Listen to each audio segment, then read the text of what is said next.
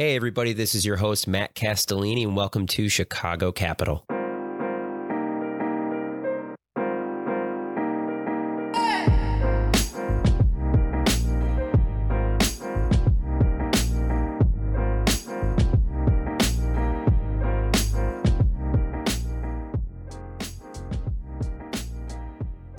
We have a great episode lined up today, but before that, a word from our sponsors, World Business Chicago. In 2021 alone, local founders have raised more than 5 billion in VC dollars, making Chicago a national destination for founders, investors, and innovators.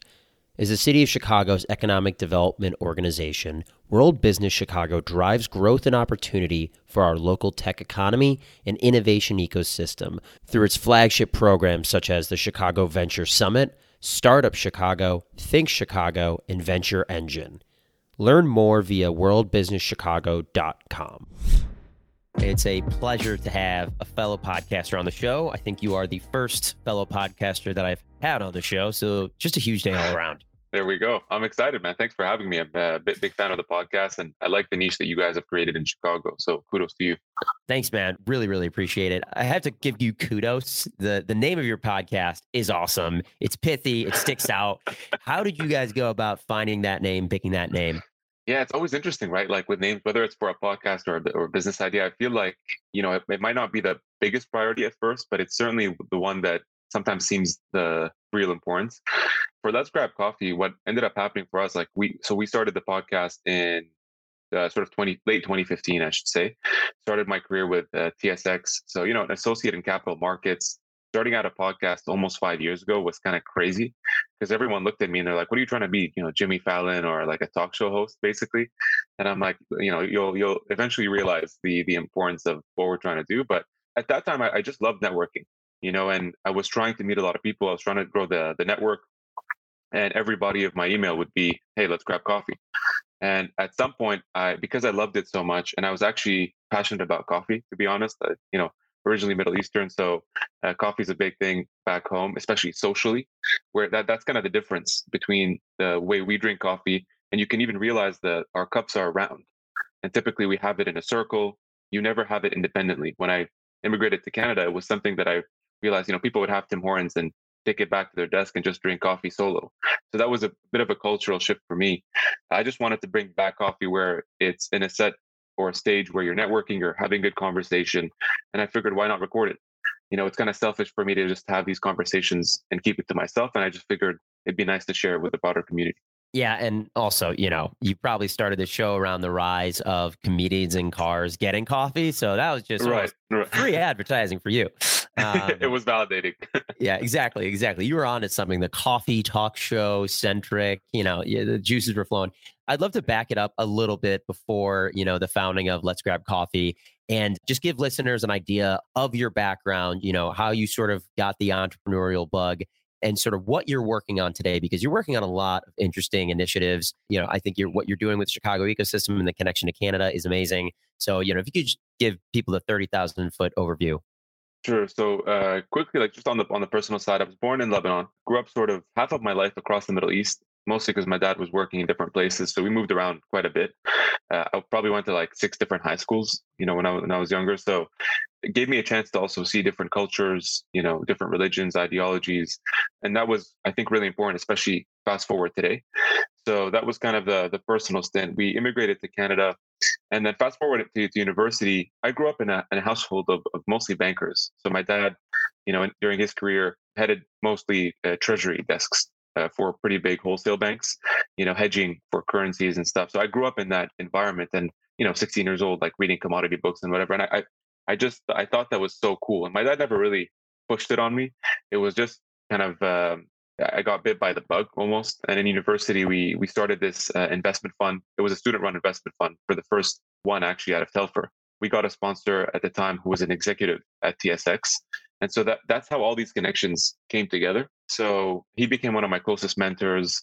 Started my career at the Toronto Stock Exchange, which, funny enough, in 2015, as I was starting this podcast, that was kind of my entrance into entrepreneurship. Dude, it's crazy because you know you look at a company like Shopify, who I tell the story of quite a bit.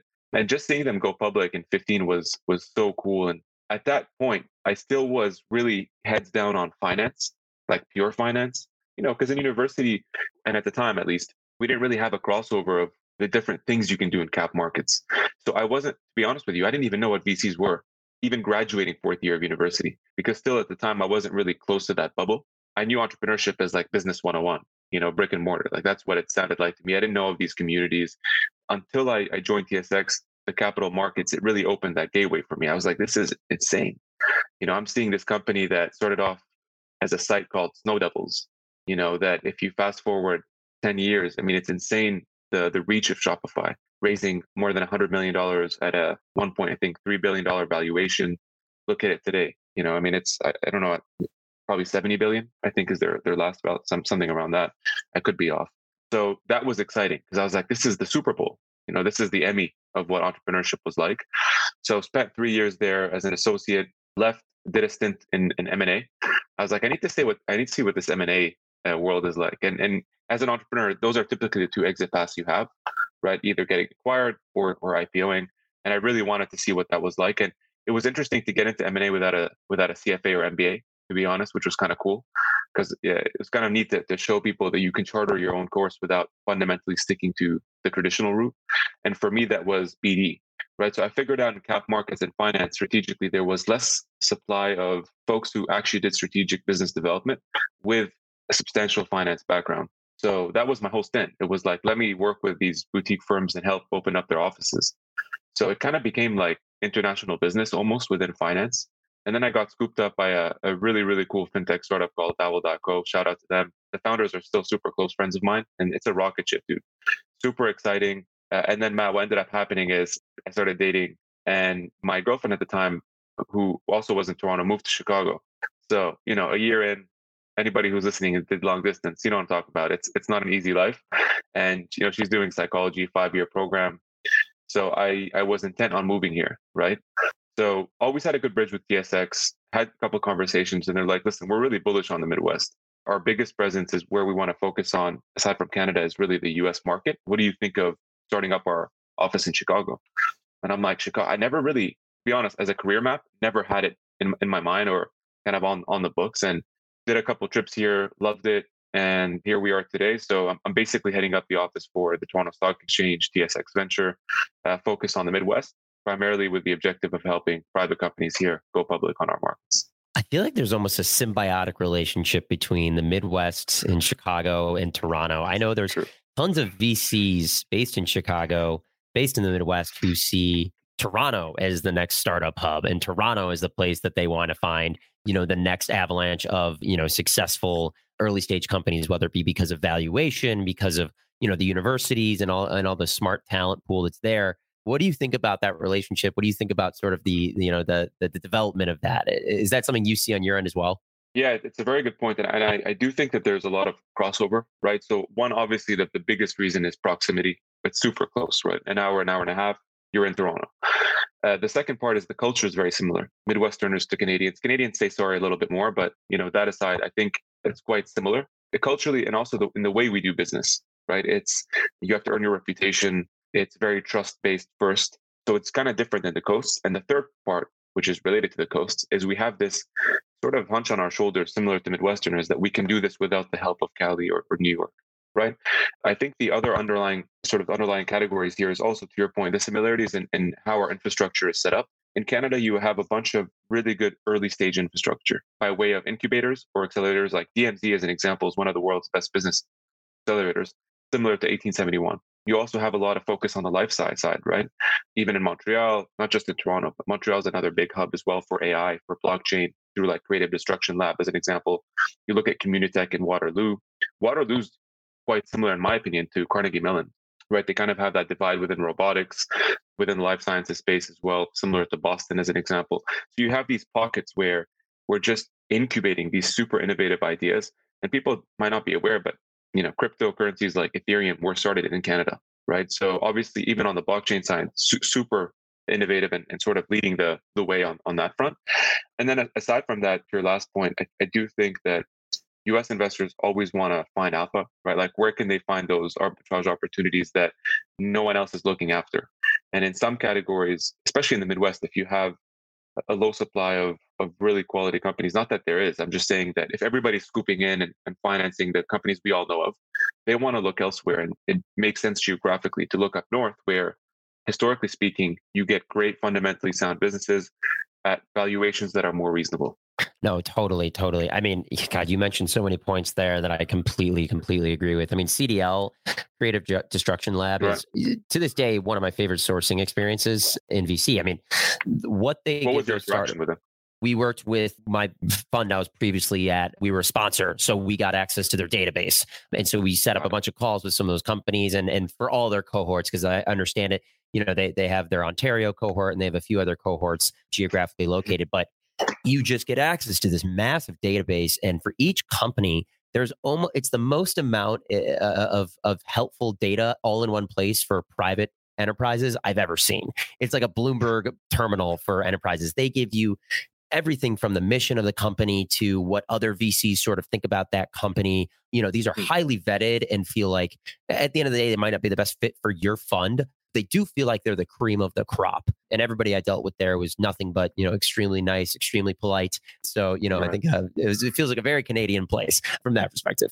I, I'd love to hear about the work you guys, we could dig in a little bit more to, to what your responsibilities are at TMX and, and what your mandate is from an investment standpoint. If there's stages you look for, check sizes, etc. Yeah, so if, if you look at it, it's always a good question, right? Like what what's and when I first moved here, I mean, two things were apparent. One, not a lot of people knew about us. It wasn't shocking. I just don't, you know, they knew TSX primarily, but not maybe TSX Venture and, and really how we can help private companies. Maybe they knew us as like, oh, TSX, okay, stock exchange, we can trade companies that are already trading. Great. If you look at the premise, the reason why I think the US makes a lot of sense, specifically the Midwest, is because historically speaking, and even still today, most companies, and let's just focus on tech for now, usually don't think about public markets here until they're at a much later stage. You know, usually the billion dollar plus market cap. And that's for several reasons, some including the, the cost to going public, the regulatory burdens to going public, and a few others. The US cap markets are set up really, really nicely for more mature businesses. You have great exchanges, NASDAQ, NYSE, right? But the, the sort of smaller to, to mid stage sometimes gets ghosted when it comes to cap markets and how companies at that stage can actually benefit from, from looking at, at the capital markets if it's right for them. So that's the, the first most important premise. When we moved here uh, two years ago, we're trying to figure out this product market fit. Of course, like any any entrepreneur would, and especially if you're developing uh, developing a market. And it was very apparent to me that again, similar to Toronto, you have this great early stage infrastructure. You have several earlier stage VCs, a couple late stage as well, and then sort of post Series B, it becomes it's like a filter, right? It becomes a bit smaller on the funnel. And and you're deeper on the VC side so you can attest to this maybe or, or challenge me on it. Nonetheless, we can also work in parallel. So if you look at how we can help companies, we'll, maybe we'll dive into it. But you know, TSX Venture is this junior exchange that uses the same technology as the TSX. So fully bonified, regulated. The only difference is these are smaller companies, Matt, that are actually going public. You're raising anywhere from like two to fifty million dollars public capital, and at some point when they get large enough, they can uplist the TSX. So think of this if you're a ball fan, you know, NCAA to N- NBA, right? Zion Williamson going from Duke to to the Pelicans, basically is the analogy. And the cool part is that we don't close the doors there. Many companies, including ones like Shopify, can end up actually dual listing on a major US exchange. So that's kind of the beauty that for earlier stage companies who can benefit from raising the less dilutive capital, you know, the shares to make acquisitions, the the profile exposure, the liquidity, you can tap into public markets at an earlier stage so more flexible requirements, a cost that's more reasonable, and then come back to the US when you're right for it, instead of having to wait until you're a billion dollar plus company to make that kind of dream a reality, per se.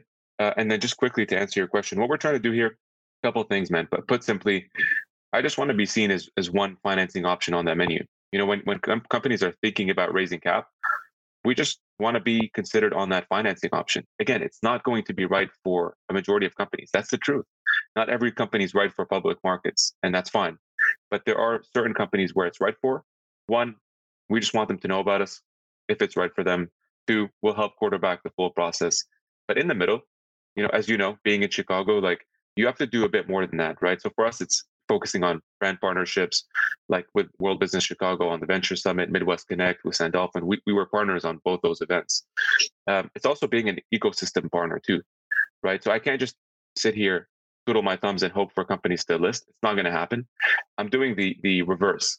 So I'm spending most of my time building an ecosystem with capital providers and even folks like you, of course, and just being a good source of deal flow. And then at some point, it'll boomerang once companies grow or, you know, by word of mouth, because we're seen as someone who's actually being of value versus just being in the business of ask, ask, ask. I'm, I'm more on the, you know, give, give, give, and then and then receive at some point when it's right. So uh, you're buying coffee for your guests, I assume, when they're coming on. Hundred percent. Yeah, send it. Dude, you should, you should see my expense list. It, it's literally only Starbucks and, and Umbria and Goddess. That's that's literally the. It's like ninety percent. The category is ninety percent coffee on mint. So. Uh, oh, that's incredible. Do you find there's, you know, when you're approaching these companies who maybe don't know the background of TMX or TSX and you're kind of having those initial conversations, do you feel just given the general venture environment today with companies staying private longer, everyone's seeing these models of, you know, billion you know massive massive companies like stripe just staying private. Do you find there's more of a sales pitch that you need to do? There's more apprehension maybe to your model that you just need to get over eh, at the very outset because it's almost hardwired into founders brains now that have to stay longer? Or is that kind of something that the media overblows and it's it's a little bit more of a of a more nuanced situation when you get down to it yeah it's a, it's a good question and it's tough to say because there that if you want to look at it that's sort of on one end of the, the spectrum. On the other end, actually, it's quite the inverse. And, and maybe that's that's because of this past year and a half. So I'm not sure historically if that's always been the case. It's probably what you were explaining. But if you look at the past year and a half, it's quite the inverse in the sense that what's happening is, again, you're much more experienced in this space than I am. But if you look at what's going on, it's basically financing rounds are more compressed. So typically, when you'd find like between the seed stage and the Series A and the Series B, there would be at least let's say 6 to 12 12 to 36 months right? Time for companies to actually get ready figure out their internal controls and then think of an exit. Whether it be an ipo an m&a or anything else now it's like seed to series a dude can happen. It's like you raise a seed and then you're immediately raising your series a. And so they're they're jumping kind of growth stages much quicker and as a result of that have to get ready much faster for whatever is about to come later on so I, I think we're also seeing that part in terms of the pitch what I've seen so far in the Midwest, and we have two two case studies, you know, in, in sort of the pipeline that are hopefully coming to market soon, which i will be excited to, to share more publicly shortly. But I think patterns that I've seen is one, it could be regional. So meaning that you know we have a company in a region within the Midwest that doesn't get as much exposure as even let's say Chicago, which again Chicago compared to the US is still fighting for for that visibility, right? And so for a company like that, could be fundamentally great you know seasoned serial entrepreneur in, in the management suite, but just not getting the the capital that they're they're, they're try, trying to raise. And so public markets could be a good avenue, specifically if they're in a subsector that's more nascent in nature, right? Think like drone delivery, the life sciences space, clean tech, you know, sports betting or sports analytics. Like these are ones that are still newer. And historically speaking, public markets tend to spend risk capital a bit quicker crypto and blockchain are a good example. We had companies listed in in the mine in the blockchain mining space or the crypto mining space in like 16, 17, right? I mean, you're now seeing VCs kind of tap into it. So that that's one. The other one I'd say too is uh, sometimes honestly valuations for certain subsectors could be more attractive on the public markets. Again, not always the case by any means. It's three, five, I don't know, let's say three to five years ago used to be the opposite. But now, again, those sectors that I mentioned, but even things like plant based, as an example, you're just seeing multiples on the public markets that are attractive. And if you want to call it a window, call it that. But right now, there's an opening for certain companies to tap into capital that is much more attractive than it used to be. And when you're going through, I'd love to um, dig a little bit into the due diligence process or, or how you how you vet these companies. Sure. You know, I I have a friend roommate worked in investment banking, still does, you know, for five years doing IPOs. Uh, you know, I have friends in private equity. Um, obviously, I'm in venture capital, and, and, and your model is so interesting to me. What is the due diligence process like for for you? What's the what's the vetting process like? Yeah, it's a good question because sometimes, and this I don't know if you remember this, but like finance was always explained to me as a science and an art, right? So there is a lot of art actually in, in especially the early stages of doing diligence on a company. I guess similar to like a seed or Series A stage VC fund. The art comes in the intuition of having had so many conversations with CEOs or the C-suite management team as a whole to know whether public markets are right for them or not. And and this could come by way of uh, just their demeanor, you know, what they're focused on, what they're motivated by. A couple of these things will give you hints as to whether or not this is a right fit. So that's more intuitive. The science comes in objectively on a couple of factors that we want to look for right off the bat.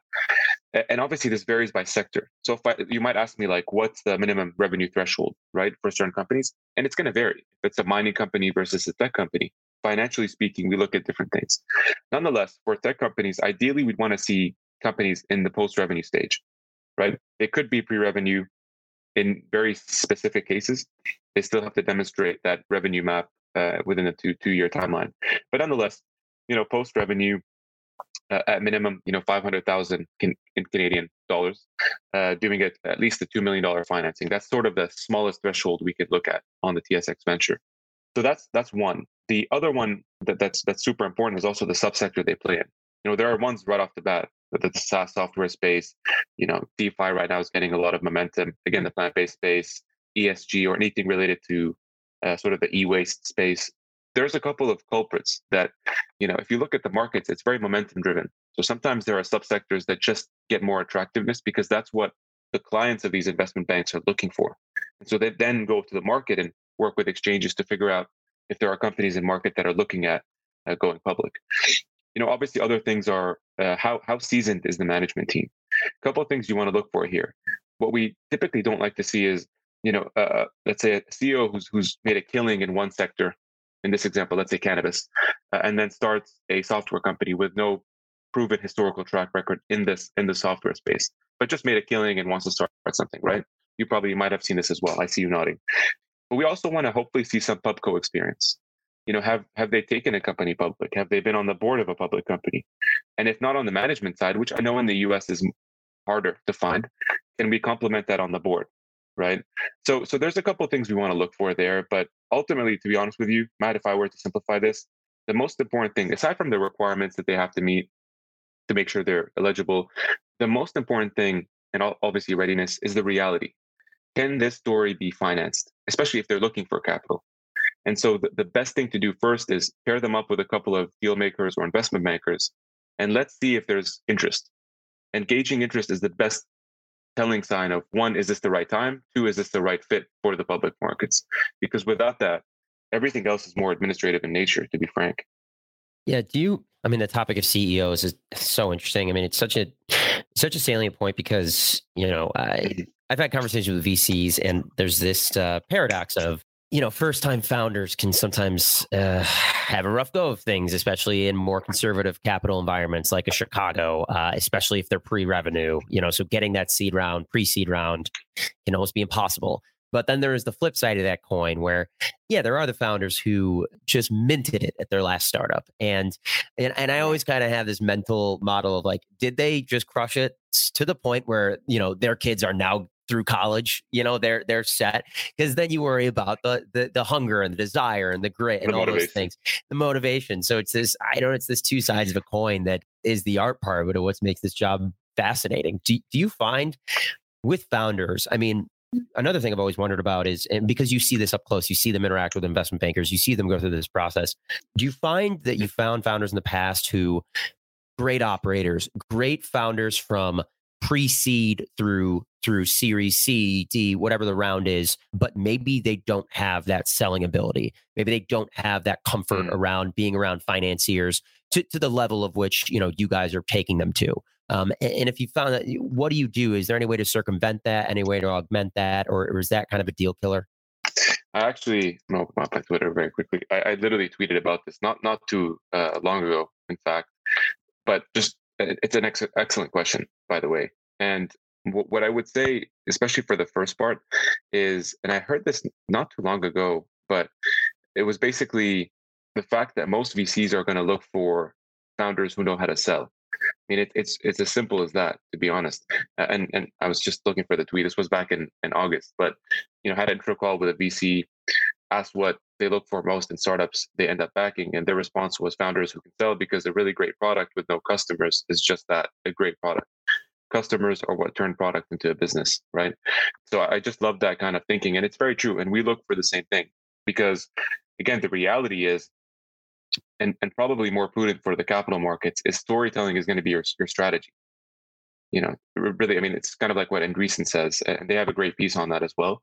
So the the storytelling aspect is extremely uh, critical, right? And, really articulating the vision, the growth, where the business is going, specifically when you're on the public markets, to keep that in investor attractiveness there constantly. So that's almost the art of what we look for. And it's to your point, it's hard. And this is where it's an art too. And I'm going to relay a question to you in a second here, but I'm curious your take on it.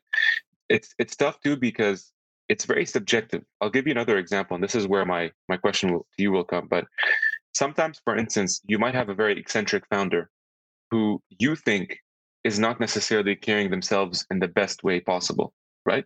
But that's subjective because I have a idea of what a profile should be for public markets. If you don't end up, you know, pursuing this founder and helping them go through this process, be it VC, public markets, whatever, what if they end up crushing it? Right? Or the opposite, what if you end up, you know, going with your intuition, not proceeding and helping this founder, and their eccentric, you know, their, their ability to be very eccentric actually is, is a negative thing for them, right? It, it, by eccentric, I mean here, you know, overly swearing and being too brash and, and all these, you know, characteristics that sometimes you don't necessarily love to see, but you also need the founder to be themselves. You can't control that, right? And and you want them to be in their own skin. So it's kind of a fine line. Like I don't know how if you've dealt with these weird scenarios in the past, but recently we did, and it's a tough call. Yeah, I it's such a great point and I think that in my experience and it's limited, you know, so so everything I say should be taken with a grain of salt, but you know, if, if the founder if it's authentic, if it's if it's not a show, if if they feel if you feel like at the end of the day there's still somebody that you want to be in business with for 10 years. And I, I also think that what I love to see in those situations is a COO or a co-founder who balances out their their personality. Um, that's I think in in experiences I've been in where the founder is, you know, a larger than life personality, or they are almost you know a TV character out of a movie. That, that's they, my point. Yeah. And they've built this image and this brand, and and be honest, like that is necessary to a degree. I think all the great companies have uh, the founders, at least, who've stayed from seed through IPO post. Like they do build up this image of themselves and and this sort of you know the Steve Jobs distortion field they always talk about. But I think if they have the self awareness behind closed doors and with themselves to know. I need someone a little more level headed. I need somebody who's in the weeds. I need the COO who's going to be this, you know, cool breath, uh, cool less of water, and, and be more um, sort of, you know, down to earth. That's that's kind of what I love to see, and that's almost to me like mm-hmm. I love that even more. Okay, like I love this. You're such a distinct personality, but he knows that about himself that he can bring in somebody else who who, who augments him as a personality. Um, that's kind of how I view it. Correct. Yeah, I mean exactly like that. That complementary piece is super important, right? And again, for public markets, it's important too because you might not have all the facets that are required to run a public company very different than a private company, specifically when you're a startup. They're two very different things. Uh, so having those pieces, to your point, the self-awareness is important, but also the humility, right? The fact that you don't know everything. And it's one thing to have the bravado or the confidence and the sort of charisma that's required to storytell, because you're right, you have to be the visionary and you have to get people excited. Nobody wants to invest in a story they don't care about, ultimately. Like you have to build that excitement for the story that you're passionate about. If that doesn't come from you, who is it going to come from? You know, so you have to be the one driving it but there is sort of this, and this is something I've learned. The, the art is really trusting your intuition. Like you just know a good character from a bad character, and it's on you through experience, maturity, growth to dissect which ones are in which category. Because just because they have the confidence, the bravado, et cetera, doesn't mean they're fundamentally sound character wise and that they're going to build a strong quality business for the long haul. You know, so how do you dissect those two? That's that's the art you know? And i and and and it's totally like i think somebody told me once that it, it's just gonna happen. You're you're gonna get it wrong. You're gonna get it wrong a bunch of 100%. times. and even in the short time i've, I've been doing this uh you know i've gotten it wrong. I've i've kind of been embarrassed. I've i've put my name and you know um staked it on somebody who i thought and i think a huge kind of mistake i i sometimes would make and still try to avoid today is is looking at someone's resume their cachet of education let's say cachet of the firms they worked for on their LinkedIn and ascribing to them uh, a value system. Like, okay, all right, this, you know, he, he mm-hmm. went to, a, you know, a, a great university, worked at, uh, you know, a financial services firm. So did I. Like, okay, I feel like I know this person already, and, and they must be okay, right? Like they must be above board, and Right. you can't let that sort of you know bypass your actual feeling for them once you're in the room and once the, the vibe they're giving off. Um, that's just something that I've had to learn. Uh, but I, I, I'd love to now that we're on the topic of of being a founder of starting your own business. Uh, I'd love to circle back to let's grab coffee. Um, it's clearly been a wild ride, you know, over five years of running this podcast. Could you walk us through, you know, first off, for, for listeners who may not may or may not be familiar, walk people through what the show is, what you try and do with each episode, you know, some of the seminal moments we can get to. Sure, sure. Um, a quick, quick side note. I don't know if you're a basketball. Before I, I dive in, I just have to make this comment. I don't know. Are you a basketball fan? I am, yeah, yeah. Do you, do you ever watch the the long shot with uh, Duncan Robinson? No, no. No, do you, you got to? I'll send you the link. You're just giving me David Reese uh, vibes. Like he's his, I guess, co-host and, and longtime friend. But I feel like I'm on the shot pod now. This is pretty cool. I, I thought Um, you, I thought you were about to say uh, JJ Redick's podcast, The Old Man you and the it? Yeah. And I was No. I was about to literally make you my favorite podcast guest of all time. I was about to stop. the but, but I, I mean, it, it's you know, it's, I, I feel like David has more of uh, your personality, though. I would say than I'll take Tommy. it. I'll But take anyway. it. Hey, it's successful podcast. if he's got, I'll take it. Uh, exactly. Uh, anyways, just side note. Uh, so yeah, let's grab coffee. You know, basically, it started five years ago, mostly focused on entrepreneurship. At the time, it was a bit more general. Today, it's uh, fundamentally, you know, uncovering the stories of entrepreneurs that are up and coming. My thesis was I, I didn't want to, you know, have the stories of the ones we always read about constantly and they're jammed in our faces the mark cubans the gary v's the richard bransons like i've seen those stories every fucking time. And i'm kind of like listen not, not obviously they, they're great entrepreneurs. They've done a, a great job at being successful but my my challenge with that was it was it wasn't within reach. Yeah. and and that's what aspiring founders would always tell me in my community. Is like george this is great but what am i supposed to do with this information? I don't have a billion dollars and i didn't make a killing during the dot-com boom. You know i'm, I'm trying to start a business during covid. Can you please get someone on to talk about what they're doing with a 20 person startup. That's what i care about. You know this isn't relevant to me dude. So uh, and not to say they don't have a, a niche. My focus was on this kind of niche to support the up and comers so you know more than 120 episodes in a- and even the, the the ceos i've had who have been more influential let's say like Marc Randolph co-founder of netflix he was still their early ceo so that's the beauty of that story. He was their CEO from inception to the day they IPO'd. Basically, a couple months later, he phased out. So it's great, and, and that podcast is all about self awareness. The fact that he stepped down as soon as they IPO'd because he recognized within himself that he was this o- operational founder, you know, and that Reed Hastings was the person to take it from IPO to where it is today. Um, you know, or a a podcast with Director X, who's the music video producer behind Hotline Bling. You know, works with Drake, Jay Z, um, Kanye West That's as an awesome. example. Yeah, he's he's a great guy, man. You know, and and but talking to him about his artistic mind, how he puts these th- things together. More importantly, about meditation. You know, he was shot in a club randomly by someone and woke up in a hospital bed and trying to figure out how he can use meditation to reduce violence in, in certain parts of Toronto and across Canada, essentially. So pretty cool perspectives like that, and always weaving the entrepreneurial side. I think is is the the coolest part to me, uh. And I don't know about you, dude, but this gives me energy you know it really really does when i can sit back and it's the best to be on on your side when you're just sitting back you're asking questions that you're personally curious about so it's kind of selfish in nature like i really want to know these things you know and by virtue i think if you're truly passionate about the conversation only good things are going to come out of it Uh, and that's why i've been doing it consistently. It's a side hustle. You know it's not like uh, my my primary income source. I, I i genuinely do it for fun. It's bootstrapped fully financed by me and uh, just because I love it. It's it's. I mean, preaching to the choir. I, I I'd echo all those things you just said, and I think um, you know, I I also have gotten really interested in podcasting strategy. You know, this for me is a side Right. hustle as well, and it's not my primary source of income, which affords me liberties in a lot of ways. And I think, you know, tying back to what you said about the types of guests you were going after, kind of similar approach to me, you know, the the the earlier stage companies, the entrepreneurs who haven't figured it all out yet and are maybe a little bit more relatable to a broader audience. But, you know, did you mm. ever think about growing the audience, right? Like getting the Marc Randolphs. That's huge for your show. But did you think about that in lockstep with, okay, like I want to keep this true to what the original goal was, but I also want to source these big name blue chip guests as, as much as I possibly can. I'm Just curious, like how you went about strategizing that.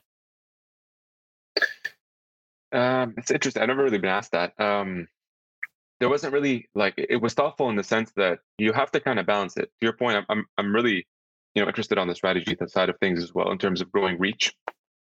To be honest, because I really see it as a, as a currency, you know, especially if, if used in the right way. Um, so I'm going to ask that that to you as well. But you know, on my side, it, it's bouncing different perspectives, but you know, keeping keeping the theme similar. So even with Marc or even Zev Siegl, who co-founded Starbucks, like the questions were the same. Even Joe Foster, founder of Reebok, I asked them similar kinds of themes. You know, like what were the early days like? Uh, how did you go through the challenges?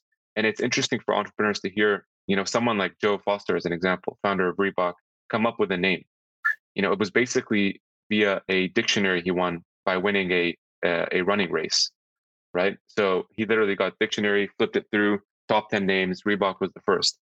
Something like that. It just because I think it dehumanizes in a positive way this larger than life brand and business to what it once was, and someone listening to that, even looking at a conglomerate now, for the most part, you know, and, and brand that you can see everywhere on the street, what it once was, and, and you how you can re- you put yourself in, in their shoes physically and track your own trajectory forward, right? So the theme is always there, but it's important to balance too, just for reach, right? Uh, and it actually helps other podcasts. So let's say, for instance, I have a, a CEO of a 10 person startup, and then the next day I have Marc Randolph. By virtue, you're going to get new listeners, and those new listeners are going to bring more exposure to that 10 person startup CEO, as well as Marc Randolph. So it's actually beneficial for the earlier ones as well. Yeah, that's that's kind of exactly how I think about it as well. It's uh, right. if, the, the the big guests are a really important part, um, but it's just a comment you made at the beginning you know the the how i built this podcast and, and there's so many of those podcasts right? The 20 vcs that are built around sort of those right. you know the mount rushmore whatever industry the titans of industry. Um, and i think it's just it's an interesting spot to be in where we're at where you want to shine a light you want to you know uh, give people sort of a, a, platform to get their story out there uh, to get their company out there if they're in the middle of financing if they're trying to bring on new people um, but you know that there mm. also has this, this this underlying goal of I want this to be as big as possible because I want there to be a brighter spotlight on all of it. So you do have to grind, you do have to hustle to to to get some of those big guests. And I'm curious for you, um, any kind of behind the scenes stories of of how I mean this guest list is incredible. Any kind of one anecdote you could you could share about how you got some of these big name uh, attractions? Uh, it's a good question, dude. Um, let, let's see. So for the most part, like you just to your point, you got to hustle a lot. And I think for anyone, maybe for the pod or the aspiring podcasters listening, understand that in the early days, I had a, a ton of rejections. I mean, I even did a post about this, and I shared some of the the emails and notes.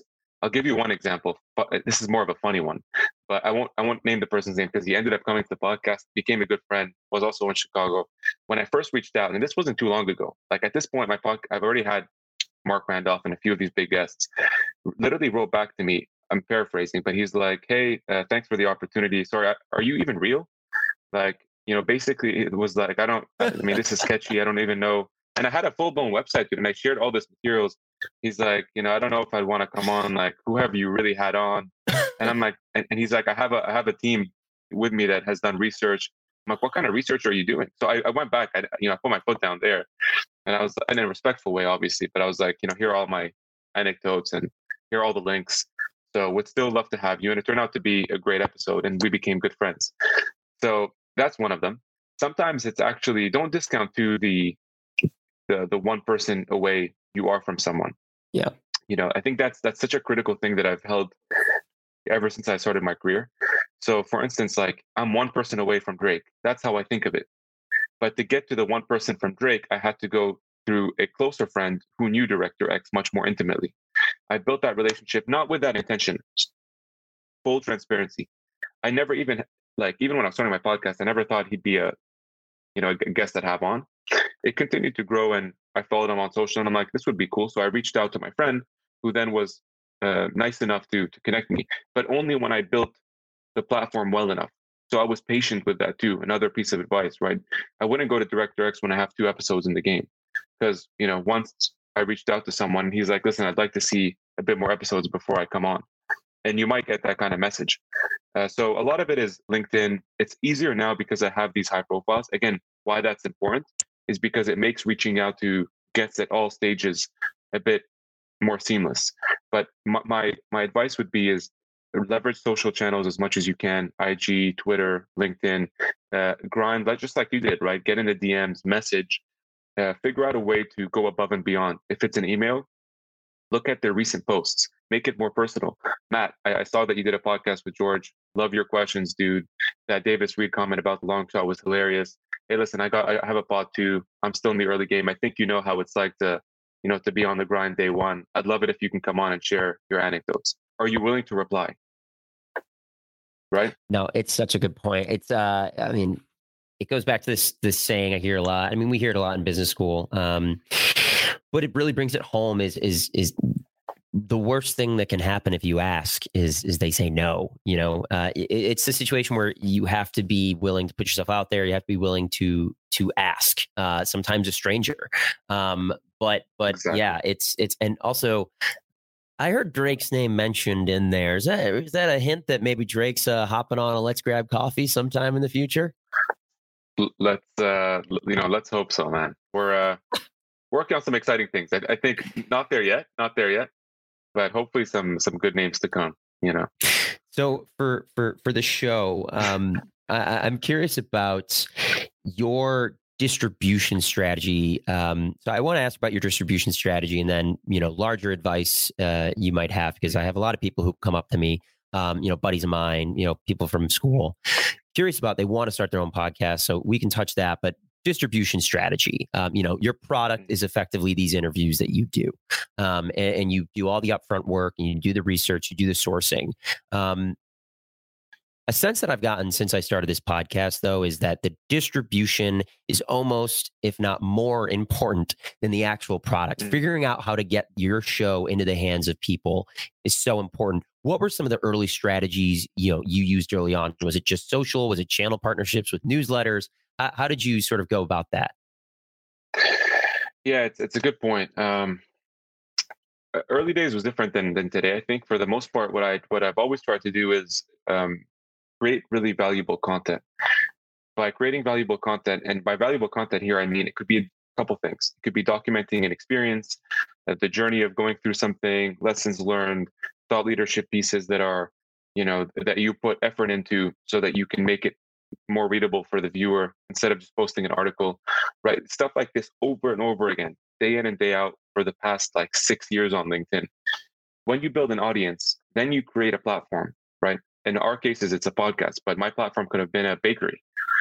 Once you create that bakery, you're also using content to, to sort of document the journey again, right? Sharing lessons learned along the way. And so indirectly, people are going to be gravitating towards your network and your community. I think that's from a 360 view, that's probably been the most important. And the same thing on IG. And so I think if you, why that's important, by the way, is you know that whole thing around having a thousand fans. I don't like the word fans. fans. Let's yeah. say friends. Yeah. Okay, so let's say a thousand true friends. By virtue, that seems easy, right? Because you're a thousand people. Everybody has probably a thousand followers on IG at least, or like 500. You know, it's it seems like a, a sort of a, a rudimentary number. But actually having a thousand true friends who really give a shit about your content, platform, business, whatever, who actually reshare the stuff that you do, who intently want like they're, they can't wait until you post another episode who go out of their way to provide feedback. That's what we mean here by true fans or friends. I've always been focused on that. Like really, really building true fans by giving value, advice, coming on the podcast, and being completely open about what I do or how it's worked for me, etc. Um, more strategically, it's once you do that from a top level, it's then recycling content. So you, we're doing an hour piece, right? That hour piece can be obviously, uh, I would say, um, distributed in bite-sized content. It can be, you know, a, a paraphrase of what we said as a tweet on Twitter. It could be, you know, a, a two-minute video of us speaking about a certain topic and then reposting that on LinkedIn. You tag me, I'm going to reshare that. Now everybody on my network sees it. By the way, even if I don't reshare, if I just like and comment on LinkedIn, most of the people on my feed will see it because they're connected to me. That's the beauty of LinkedIn algorithm and something you don't see on other social channels like IG as an example. IG, I would follow the person I do the podcast with. Hey, listen, great, uh, great interview. Thanks again for coming on. You post that maybe five times out of 10, they'll probably reshare that story. Right now, people that follow Director X are like, who the fuck's this guy? You know, what, what is he doing with George? Like, you know, kind of weird. So they're going to look at, at your network. The, the reshareability, I think, is the most important. Every time I've gotten you know great momentum on a episode by by view count it's because the person i interviewed reshared it to their network. You know there's only so many episodes that people are going to give a shit about in your network to be honest and if you constantly post every week they're not all going to be listened to all the time. That's the the the reality of it. But obviously things like newsletters uh, tim ferriss would be a great example right? Again focus on on value not just hey here's my content shove it down people. It's like take the time to actually sort of extract what was the valuable piece in that episode give it out you know maybe it's a paraphrase again here's something i've been reading here's something i've been thinking about here's the full episode if you want to listen to it and release. And it, again patience is really important it's going to take some time but curious for you matt. I mean obviously with with that said what, what's worked for for you in, in the best way?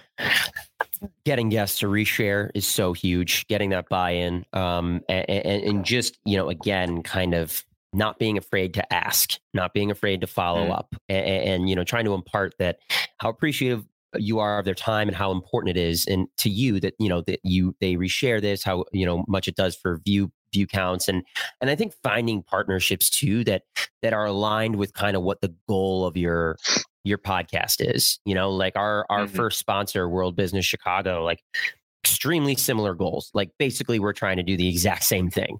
Um, exactly. So it just it just shout out Babin and Julie. Yeah, yeah, exactly. Yeah, yeah, yeah, exactly. No, love them both. Good no, crew, crew. We, we, yeah, exactly.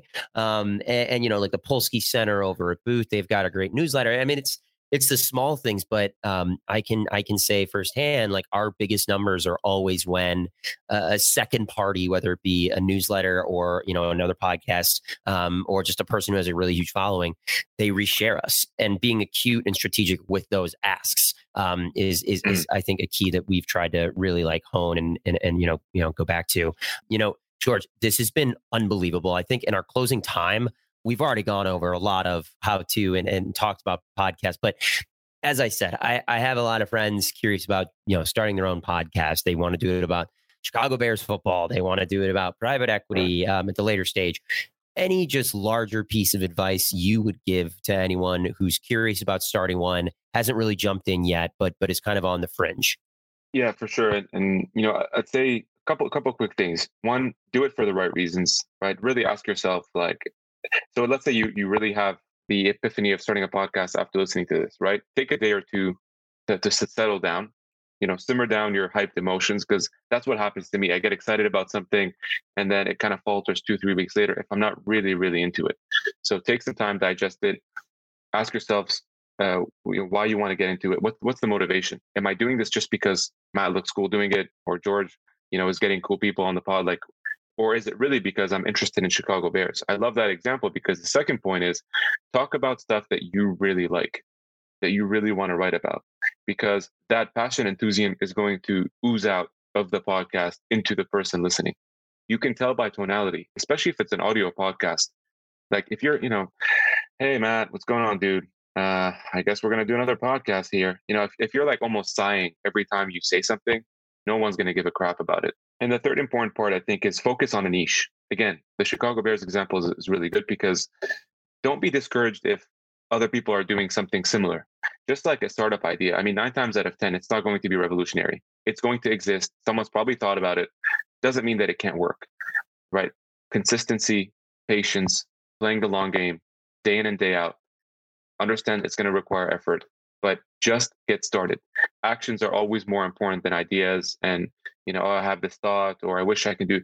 None of that matters. You want to do something, you can figure it out. If you and I both have done this as a side hustle, I guarantee every single person listening, you can at least get one episode out, and then you can figure out if it's something you want to continue doing.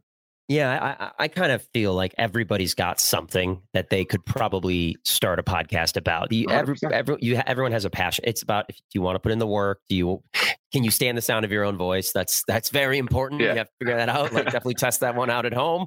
But yeah, it's such good advice, and I and I think I mean Another one is, yeah, for me, it's always been the venture capital is just this massive space for intellectual curiosity. And the, concept of it still blows my brain on a daily basis that people make bets on companies at these early stages and then reap those rewards when they become billion dollar companies. Like, how? Like, how did you know? How did you know then? Like, what did you do? What's your secret sauce? And for me, that's always been it. Right. It's just this, this never ending question that I like still haven't found an answer to that I feel like just the process of going through it with VCs is what I enjoy. Like trying to itch back, like, what is your framework? What's your mental model? How do you come to conviction? Like, why Chicago? These are all the things that really like interest me and that I just I wake up wanting to know the answer to.